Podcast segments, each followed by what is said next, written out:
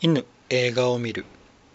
これは茶芝と黒芝がネタバレ全開で映画についてああだこうだいうポッドキャストですまだ映画をご覧になっていない方はご注意ください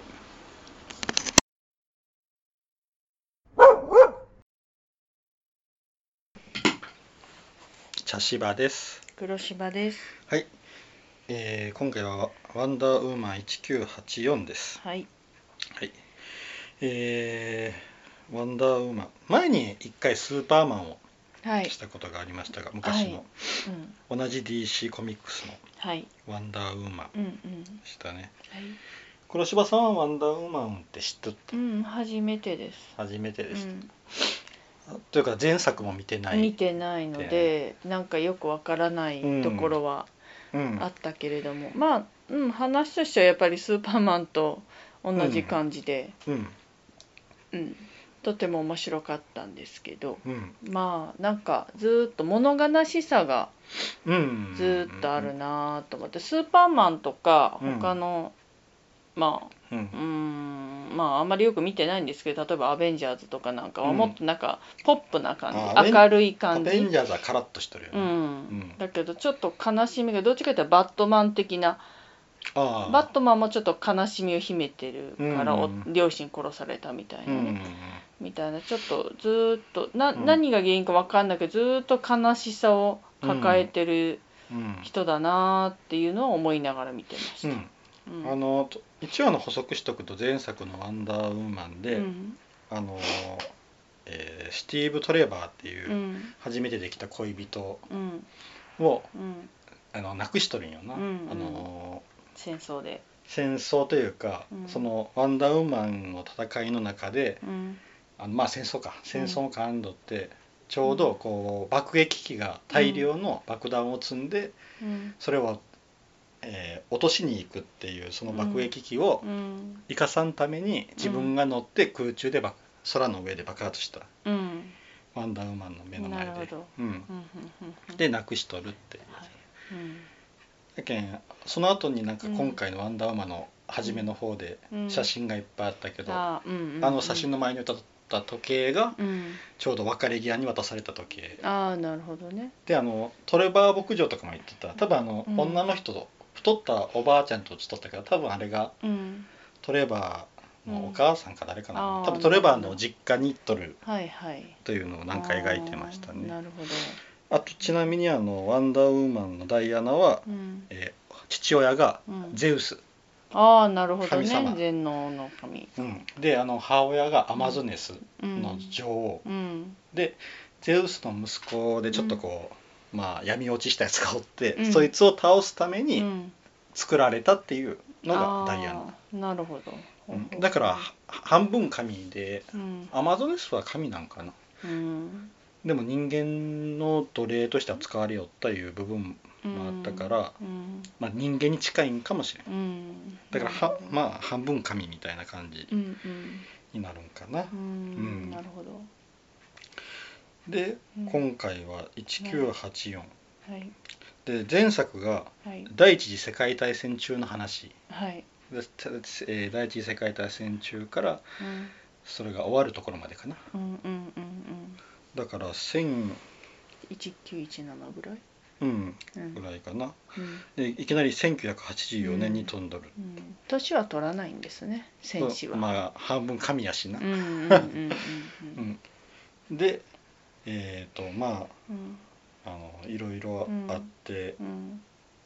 えー彼氏が帰ってくるんやけど、うんスティーブが帰ってくるんやけど、うんまあスティーブは可愛らしかったです ねうんなんかこういろんなものにこうびっあくありちしょってといる、新しいものにね、うん、エスカレーターとまかあね、約約70年後にいきなりバンって現れたらまあそれは、りゃそうだうんうんうんまあだからそもそもスティーブが戻ってくる前に宝石泥棒の話があってそもそもその前に、う何、んあのダイアナが小さい時のああの女性、はいはいはい女性戦士ナンバーワンうん大会みたないんかあなのにのサスケみたいなことしとったな、そうそうう、うんん、あのなんやろうんあの試合面白かったなうんうんかなりハードルうんなんか結局最後ちょっとズルしたから、うんな取り消されたっていう、ううんんなんかあれが結局この話の今回の映画のテーマとつながってるわそうそけだうそうそう結局嘘をついてうんうん栄光を得ても結局意味がないっていうのうんとうんつながってるってことよね。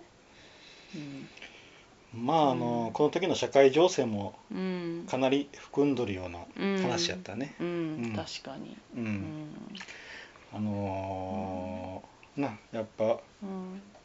うん、不安定なうんちょうど時期やったしうん、ね。確かにあのキューバ危機とかねあうのん冷戦が結構、うんもう本当に戦争を勃発するかせんかぐらいなソ連とアメリカがね、うん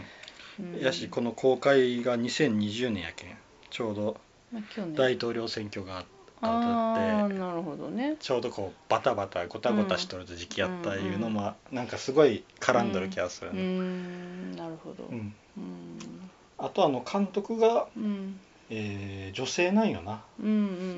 んだからすごい女性っ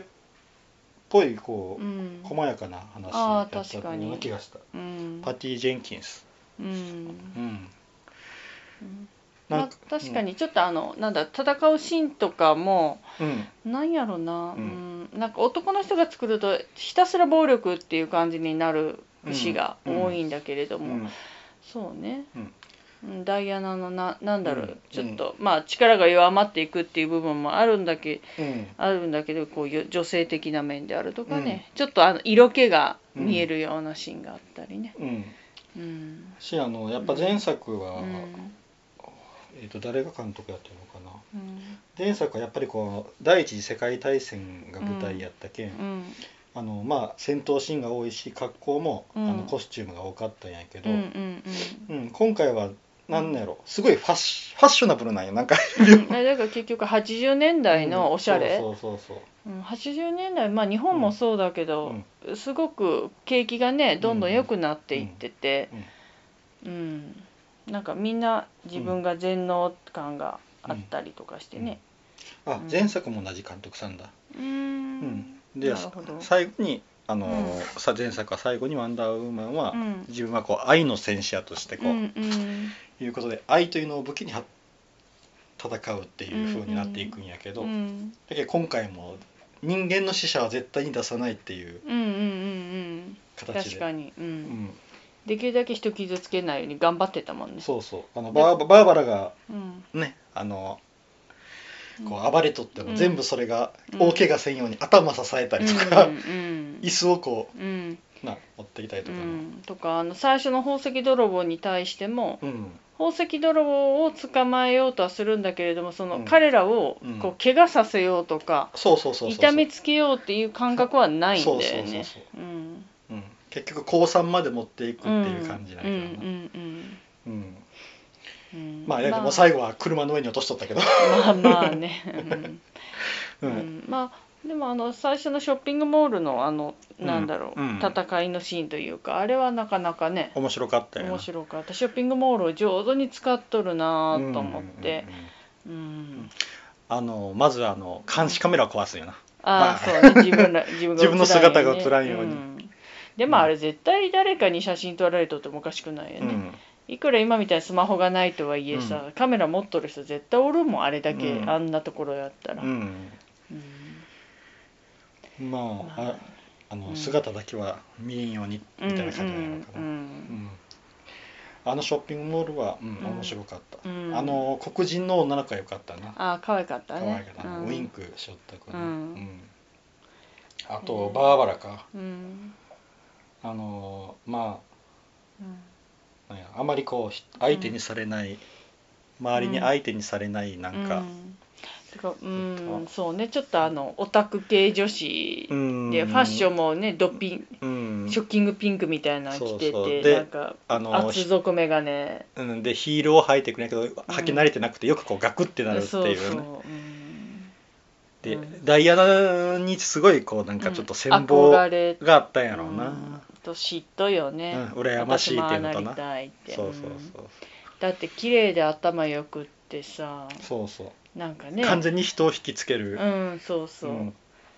あのなんかちょっと孤独感がまた魅力に見えるんだよねうんうんうあの周りに流されてない感もあるうんけんな、うん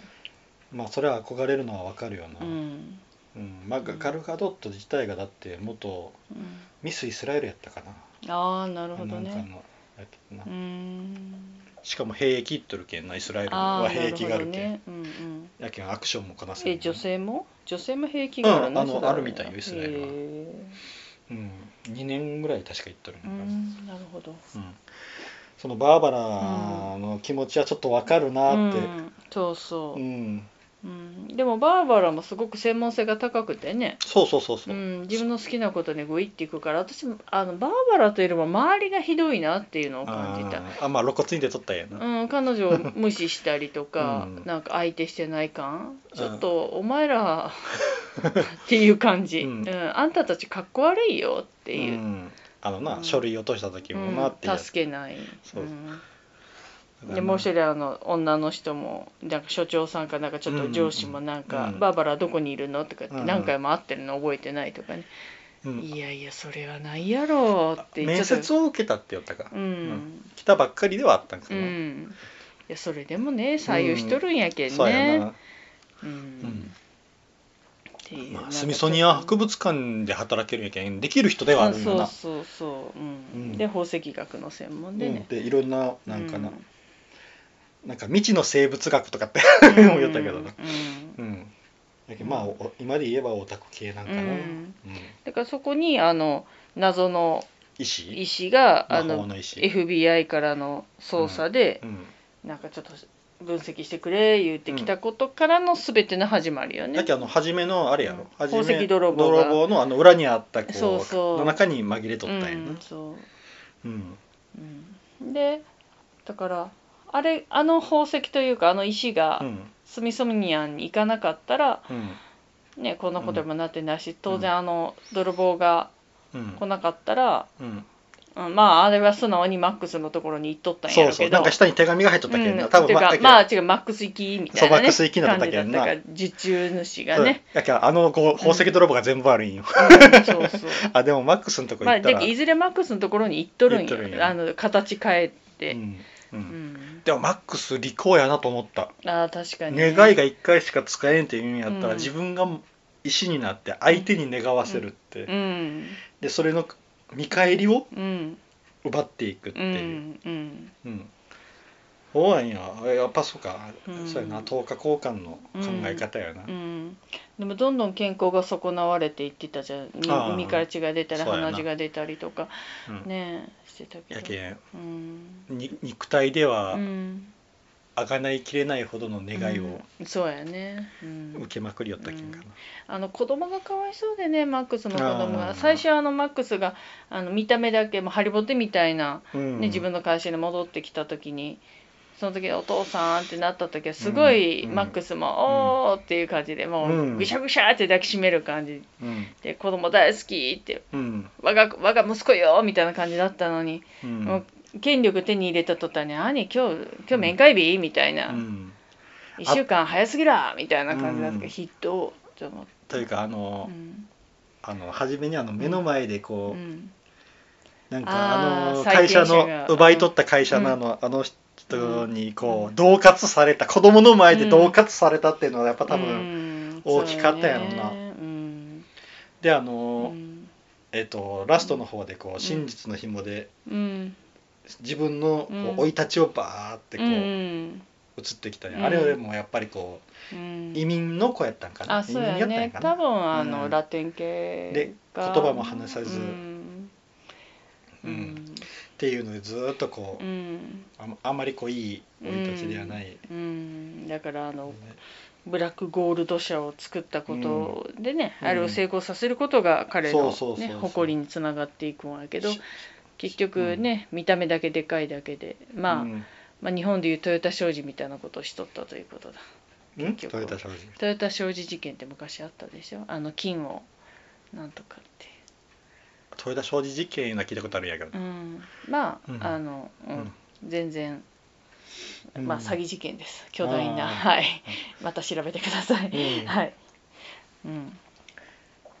まああうの、んなあやっぱあの子供の前で恫喝されたんが多分うんで余計にこう、うん成り上がってやるっていう、んあのうん子供がねそのどうお父さんが恫喝されるの見た時すごく悲しそうな顔するんだけど、それ以上に悲しそうな顔するのが、うんあのお父さんがもう大儲けしてうん成り上がっていってるんいってるんだけれどもなんだろうなあこう自分と会う余裕がない様、うんうん、あの時の方がもっと悲しそうな顔してるんだよね、うんあの子ね。あのーあれあのパパを偉大にってこう、うん、太もも触った時のうん願い事がそう使われれた時の、そうそうんう、うんうそうんあの子は本当にね、ううんん、かわいそうやなーって、うんうん、思った、うん、うあのまあうんマックスも子供のこと思ってないわけではないんよな、いんうんやけんけあのなうんあの自分がこうん、うし幸せになるように願い事言わそうとしたら、うんパパを偉大にって言われたっうんていう、うん、うん、やけんあ横あそこでまた自分は頑張らないけんってこう、うん、そうやなっねてしまった、うんうんやなうんうんでそもそもはあの石油が発掘できてるので、うんうんまあ、どんどん投資してうん皆さん一緒に私と一緒に石油で儲けましょうっていう、うんまあねあのよくあるうんうんあの詐欺事件だ、詐欺事件というか一応掘りはしよったんよな、うん、掘ってたけだどちゃんと地質調査とかしてなかったよ、うん昔よくあったよね東南アジアでエビを育ててそれをうんねうんあの売ったら儲かるからとかいうね、やけん投資投資話先物取引的な、うんうんで失敗しちゃって、うんで自分は詐欺してる気はないんだけど、うんもう詐欺になっちゃったんだよねう。ん、うん、やけん元手がないけん金を集めようとしたんかな、うん、うん、そうやね。まあでもあのテレビ CM を売っとったけん、結構そっちの方にお金入れとったんやなっていうそうやね。で、あと、あのオフィスが、まあ、相当でかいオフィスだったし、あのうん受付にすごく綺麗なうん女性をね、うん採用してて。うんあれもちょっとびっくりしたう。んうん。でもオフィス行ったらパソコンもで、うん全然ないっていうね。あれはもうビルの一室か一階だけなんかなと思ったけいどやあの建も物う自全体が部だと思うあだってそうかあ帰ってきたら「社長お帰りなさい」ってお手紙がとかって言ってたじゃないしあの、うんそっかそっかマークがぜーんとこう、うんロビーにそう書そかう,、れとったわうん、あそうだからなんかこういう虚像がすごいなーっていうのが、ー見え見えっぱりなんやなそう、 うん、まあだから、だから結局ああなっていったんやけど、うんうんうんあのーなでバーバラに近づいて、うんあの宝石をうんねうん手に入れようと、うん、でバーバラもね、うんあのダイアナみたいになりたいって、うんうんダイアナになりたいってあの石に持ってあええ願ったんだよね。うんそしたらまさか力とかもいくっついてくるとはそうそう、 うんで、うんその前に小さい願い事があったじゃないほらこれ触ると願い事が叶うらしいよって言ったらあコーヒ男ーのそう男の人がなんかあコ握ーっヒーてコーヒーが飲みたいとか言ったら「あコーヒーかまってるけどいらないか」ってなんかあのちょっと偶然的なねそうそうあラッキーだったねっていう程度うんうのん実はこれも願い事だったってそうやな、うんあのコーヒーおじさんのうん願い事の代償は何だったん だなるほろうどな小さい願いやけん小さいあれやろねあーそうあーどうなんやろうなその大きさに比例するんやろうかな、いや比例してるじゃんでしょう、うんどう見ても、そうかダイアナはだってあのーうんなあれを彼を生き返らせるためうん、彼にもう一回会う、うんうんしかもそれがまたあの、うん別の人うに、んをなんやけどそれを、その人を見たら、うんスティーブに見えるっていう、うんあれなんような、うんんうんまあ結う局、んなあそうか、うんそれ考えたらバーバラは何対象なんやったんやろうない優しさとか思いやりとかまああの人柄人柄的なあの、うんいいもの自分にとっていいものそをう取そらうれるってそうそううんだから彼女はあの、うんホームレスの人にうん余り物だけどとかってお弁当あげたりとかそうやな、してたりね他の人に優しくしてたりまあ、うんポジティブ、うんう、ん、あポジティブやったうんいやポジティブだってあんまりこう、うんなんやろあ周れりがだけ周りが気づかんだけで、そうそうそうそううん周りにあんだけ冷たくされてたらあんなに明るくなれない人はうん、だからまあ上っ面だけかもしれんけどポジティブに振る舞っていたとかうんうん、バーバラなかわいそうやったな、うん彼女の気持ちもわからんでもない、うん、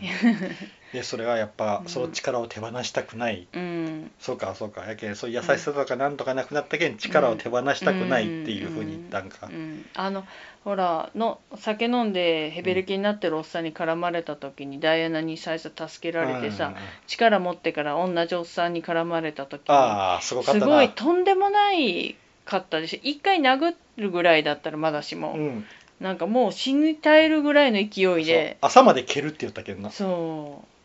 あれはちょっとそれはいけんやろっていう、あうのんダイアナの力で蹴られたらうん大ごとや。うんそうよ、うん、うんあ僕あれ勘違いしとったよな、うんバーバラが力をうん、欲しいって言ったけん、うんダイアナの力がそっちに移行しおるんかと思ったんよ、私も最初そう思ったんだけどはそしたらずっと見てるうちにそのあの彼スティーブ、うんそうスティーブを、うんあのーな生き返らせた代償やったんやうな、ん、なんかあのアアラブじゃないエジプトでこうちょっとね、うんうんあの戦うシーンがあった時に、うんうんあの彼女のダイアナの力がどんどんどんどん衰えていってて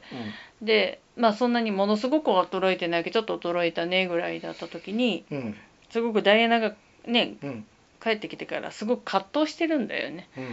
うんうん、でいやもううん分かってるから、君の気持ちは分かってるからみたいなこと言ったら、うんいや分かんないわみたいな感じだったから、ああこれはスティーブのせいかってうんスティーブが復活したからだってうんうん思いながら見てはいたんやけど。あのうん初めにこう飛行機乗るところとかやってたかな、うんかなんかでこうあうの、んそこに忍び込むときにこう、うんあロック鍵あの、うんシャッターの鍵をうんえらいこうガチャガチャガチャガチャガチャガチャうガチャんあしあてれはあのマックスの会社に侵入する時うん、ね。ああだったかな、うんあのあれもあれって思ったんよ、うんうん今までのダイヤだったらバーンって一発うでんうん開けていく感じだったんやけどな、うんそこであれと思ったらそこからどんどんどんどん調子が悪そううになっん、てったけでど、銃も当たるしね、うんそうそうんあ怪れ我もするしね、そうそうそううん、え前作を怪我したシーンなんかなかったけどなうんうん、銃も全部乱射のところを全部バンバンバンバン弾き返しながら行っておったけ、うんまあうんうな、んでもダイアナもかわいそうであの好きな人を2回失ったんやけんうんまあねそうよね、んまあでも2回目はちゃんとね、うん、あのさよならを言えた感じじゃないうん、そういい1 1回回目目ははな私は見てないけれども、うん、そんな気はなかったと思うあ、多そう分ねそうそうそうやけんうん何をするか分かってなかったけうど、んうダイアナはんであうんうの、ん一1回目の、まあ、前作ではな、うんその別れの言葉をな、うんが飛行機の音でかき消されて聞こえんのよ、ああなるほどねうん、あのうん僕らには本人ら同士には聞こえとるかうもんしうんうれんんけど、うんうんダイアナも聞こえてなかったんかな、うんあでもあのな1984でちょっと再現してそれで気づいたけん、うんうんうんうんうんうんあの変わり合った人はうんあの間の記憶はどうなっとるんうやんまあろ、当然ないやろねないやろうね、んうんうん、だけど気がついたら街中が荒れてるって感じだった よねうんなかなか彼のセンスの悪さはすごかったよね洋服のね。あだって70年後や もんいや違うってそのあのーそのなんだろう記憶あのなんだろう体を乗っ取れれた男の人の家にうんいっぱい服があったけど、あその服あをーいろいろいろいろ着てたじゃないうんどれもこれもあんまりセンスが良くないあ ーあそうかあれ彼の家やったんえやそうそうそうそう、うんうんだからなんかすごく戸惑ってたね彼はこういう人らしいよとか言ってたから、うんうんあのな最後になうんクリスマスの時にで、出てきたけどな、うん、ああの時はあのねダイアナが考えたかファ考ッションえたファッションを着とったんようんうんいやこれでこのままくっつ二人くっついたら面白いのになと思ったけど、うんハッピーホリデーで終わっちゃったけど、うんあれはもうあれでよかったと思うう、んまあまあね、ううんんまあ、彼も元気だったっていうことでね,、うんそうだよねんあのなうんそういえばこれな、うん1984やろワンダーランド1984年でうんうんさっき見よったら1984年ってグリコ森永事件があ怒っあたは日いはいはい起こった年なんよはいで「罪の声」がはい同じ時期に映画化されたっていうのを考えたら面白い偶然やなと思ってなあ、ーだからやっぱり80年代ってうんちょっと勢いがあって、うんでもいろいろ法とかの整備がまあね、うんまあ今もそうだけどねうん抜け道が上手にあったりとか不安定な時期でもあって、うんうなんかその不安定さと好景気さとのうんすごく面白い時期なんだろうなと思う。うん、う、うんんうんあやなうんなんかだから「バック・トゥ・ザ・フューチャー」もそうでしょワンもそれぐらいでしょあ多だ分ったかな80年代か90年代の頭かぐらいだと思うんだけど、やっぱあの頃は時代背景がすごくうん、うんイケイケゴーゴーな面白い部分と、うん犯罪もうんなんか景ん気がなどんどん良くなるよ、うんそうその分犯罪もはびこっていたっていう時期よね、んそういえば1984年のうんアメリカ大統領は誰やったんやろうって思うなそういえば、うんちょっとな話しよったけどうんまあ、勝手にレーガンかなって言ったけど、うん、うんあレーガンだあ当たったうん、ううんん、うんうんちょっとね途中で出てきた大統領が雰囲気がね、ちょっとレーガンっぽかったかレーガン大統領が再選した年だ、あなるほどうんうんうんうんあーなるほどレーガン大統領やったんや、うんうん怖かったな核兵器うをんああそうねううんんでまああまあまあのレーガンうんと思われる大統う領、ん一応あのな、あうのん架空の世界だから、 うんでロシアもね、うんもうこっちミサイル撃ってきよるしねアメリカに、うんアメリカも撃つしね、うんうんあのもうなんだろう最後にほらで願いを取り消すってなった時に、うんうんそのミサイルたちが消えたのにびっくりしたあーミサイルは消えるんだけれど街のあのなんだろうぐじゃぐじゃは元に戻ってないんだよねでであの途中で出てきたあのエジプトの壁、うんうんあのね、うん移民たち、あの異教徒はいらないんだって壁がバババーってできたのに、あーはいあ石王のね、そう、うんだけどその壁はなくなったうんけどこうなんやろうな、うんそのごちゃごちゃ感はそのまんまっていうこの、うんどう戻ってどうなるのかのこやのけんああの、うん魔法の石うんが作ったものは消えたんやね、ああなるほど、だね、けんあの壁も魔法の石がうんバーって急に作って、うんあれ川川やったんやな元なあそうやね川のとこにブワーっと壁ができて、うんで川で核兵器配備したのも魔法の石やし、そうやねなんか急に増えていますって、うんうんそうやうね、ん、確かにやけん人がややったことはそのままなんかもしれんな、うんうんあーそうねそう考えたらそうねうんうんうんうんまあつじつまを合わせるならうな、んそうやねうんうんそれならわ かるうんなんでって直すなら全部そのね、あの街のごちゃごちゃもなんとかしてよって思ったけど、ううんんうんうんうんそうまあはいかないんだ、まああうの、んなあのー最後はうん国民のな、うん、そういうこまあう世今界今中のね今を取るっていううんうな、んいうのにこう、うん持ってったっていうのもワンダワンダーウーマンっぽいなとは思うな、んん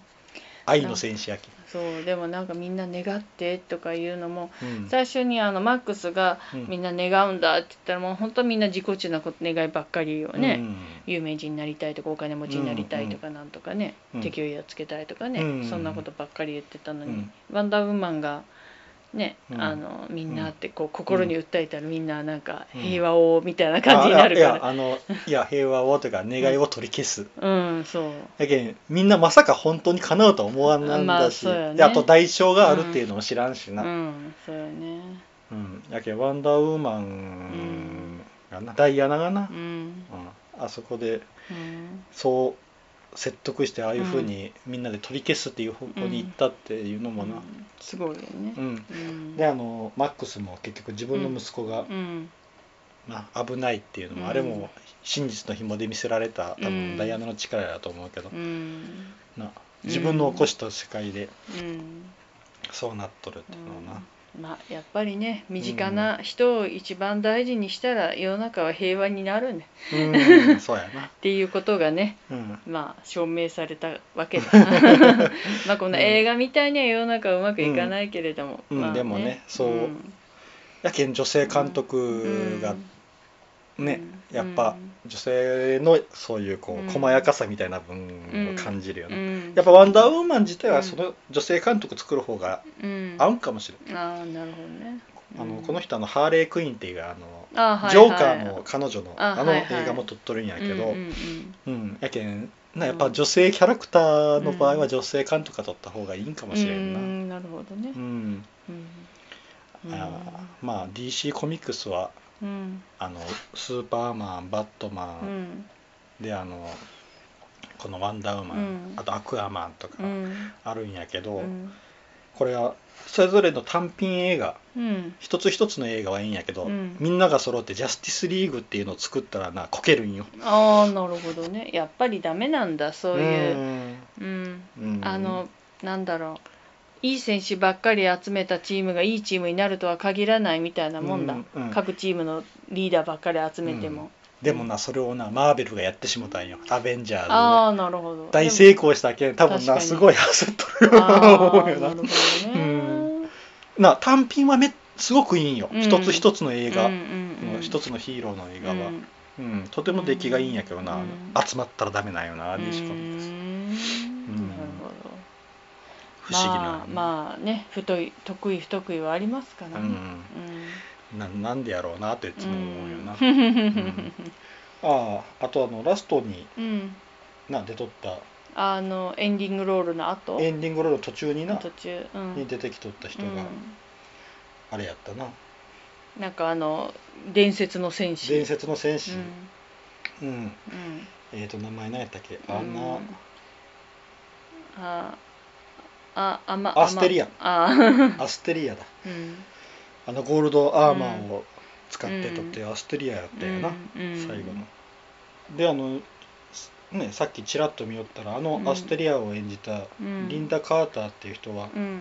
昔のテレビドラマ版の「ワンダーウーマン」のダイヤ,、ダイヤのを演じやった人うんなう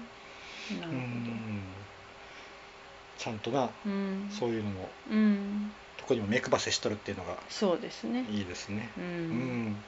まあなかなかうんおしゃれなうん映画でしたねうんうんあの、うん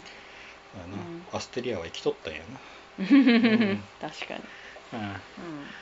まあワンダーウーマンもこれからどうなっていくんやろうな、うん、うん、まあうんまたねあの次の次回作とかもありそうな雰囲気で終わりましたからうんあのね、やっぱな、うんむつこれ難しいのがな、うんスーパーマンと一緒でチートキャラなんよな、ああはいぜはいだって半分紙やけんうあの敵を作りにくいんよんなるほどなね、うんうん、だから今回みたいに力みがたいに力が弱弱ままるるととかかな、うんでそういピうことンチシーンがなかなか作りにくいっていうのうがな、ん、とか敵に同じ力を持った人間がおるとかそういう人が出てこないといけないわけだ、前作は神やったんよ、うんうん、敵が、うん、そんなのゼウスの息子やったんよ、うんうんやけんあなれるだったほけどどねううんん、まあそしたらまたそういう感じの感じのななんかうをん作らない出けてんくるんじゃないですかね、うんんそう DC コミックスも頑張ってもらいたいんやけどな、うんあのうんジャスティスリーグをぜひ本当、いいのを作って成功してもらいたいなと思い ますねキャ一つ一つのキャラはだってめっちゃ有名でめっちゃうん人気ああるんやけうど、ん、うんっ確かていう感じかになはい、はいそしたらうん次回作をい次のやつを決めたいと思いますははいい、 1大脱走はい2レ・ミゼラブルは3盲目のメロディーインド式殺人競争曲いはい4ハチドリはい5ブックスマートはい卒業前夜のパーティーデビュー、えー6ジョジョラビットうんはいです、えー今回は黒柴さんですか、ね、あはいはいいやに2レ・ミゼラブルおもうやっと当たりましたね、はいえーとレ・ミゼラブルは何回か作られているんですが、今回というか次回やろうと思うのは、うんえっ、と比較的新しいあのヒュー・ジャックマンンがあそうです主役のやつかな、そうです2012年のはいやつですかねはいジャン・バルジャンがヒュー・ジャックマンのはいやつですね、はいはい、そしたら次回は「レイ・ミゼラブル」でいきたいと思います。以上です。はいはい、ありがとうございはいあまりした。がとうございました